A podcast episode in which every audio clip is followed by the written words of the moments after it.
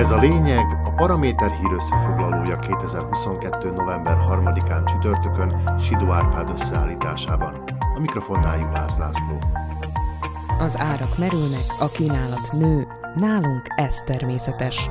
És a Kauflandnál a lényeg támogatása is lényeges. Csütörtökön délelőtt két durva dolog is történt az országban, ami aztán országos visszhangra talált. Az egyiknek Csallóközhöz is köze van. A folyami szigetünkön áthaladó 63-as úton ugyanis lehajtott az útról, és egy fának csapódott egy csehországi nyugdíjasokat szállító busz, amelyik a nagymegyeri termálfürdő felé tartott. Ezzel szinte egy időben súlyos incidensre került sor a Trencsén megyéhez tartozó Novákiban, ahol az egyik szakközépiskolában a tanítási nap elején egy elmeháborodott tinédzser egy baltával kezdett rohangálni, majd a fegyverét egy lánynak belevágta a homlokába. A rendőrség szerint több személy ellen elkövetett előre eltervezett gyilkossági kísérlet gyanúja merült fel, és egy pszichológusokból álló csapat is kiérkezett a helyszínre, hogy lenyugtassa a diákokat.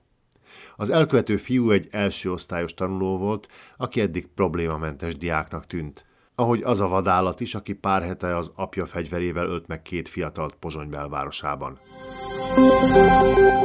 De az úgynevezett nagy politikában is zajlanak az események. Az államfő ma jelezte, pénteken hirdeti ki a Smer által kezdeményezett népszavazást, amelyiknek Zuzana Csaputová megtalálta az időpontját is. Ha kedvünk támad, akkor majd január második felében arra a kérdésre válaszolhatunk a szavazóurnáknál, hogy a parlament idő előtt befejezhesse a működését.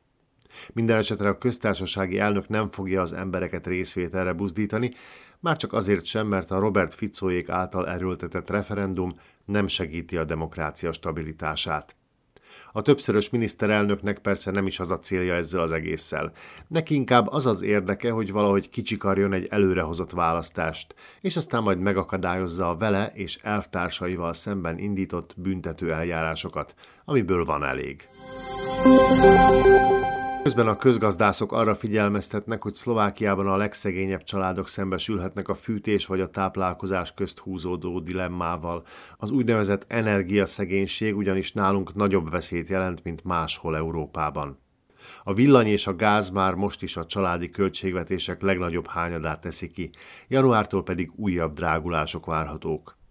Ez a fajta nélkülözés leginkább az egyedül élő nyugdíjasokat, az egyetlen szülő által vezetett háztartásokat és a több gyermekes családokat fenyegeti, és így több százezer család kerülhet veszélybe.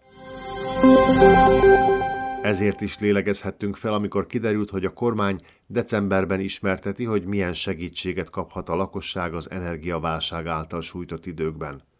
Az már biztos, hogy a kabinet nem sieti el a lépést, de egy több sebből vérző kisebbségi kormánytól, amelyiknek még az állami költségvetés elfogadása is gondot jelent, mi mást várhat az ember.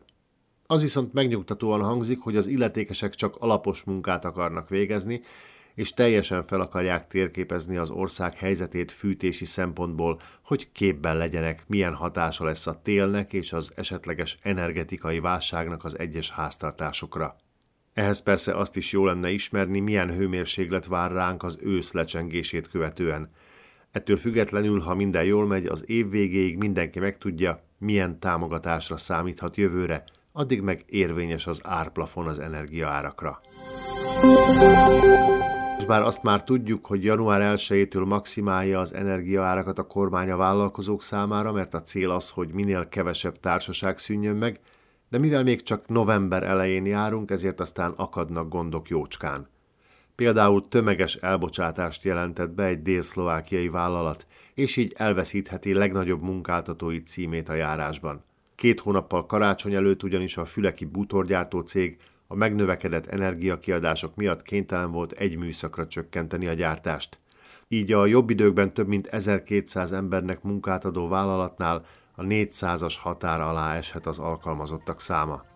Ez is csak arra figyelmezteti a végrehajtó hatalmat, hogy csipkedje magát szaporában, és minél hamarabb rukkoljon elő a megoldási javaslataival, hogy az emberek és a cégek legalább egy-két hónappal előre tudjanak tervezni.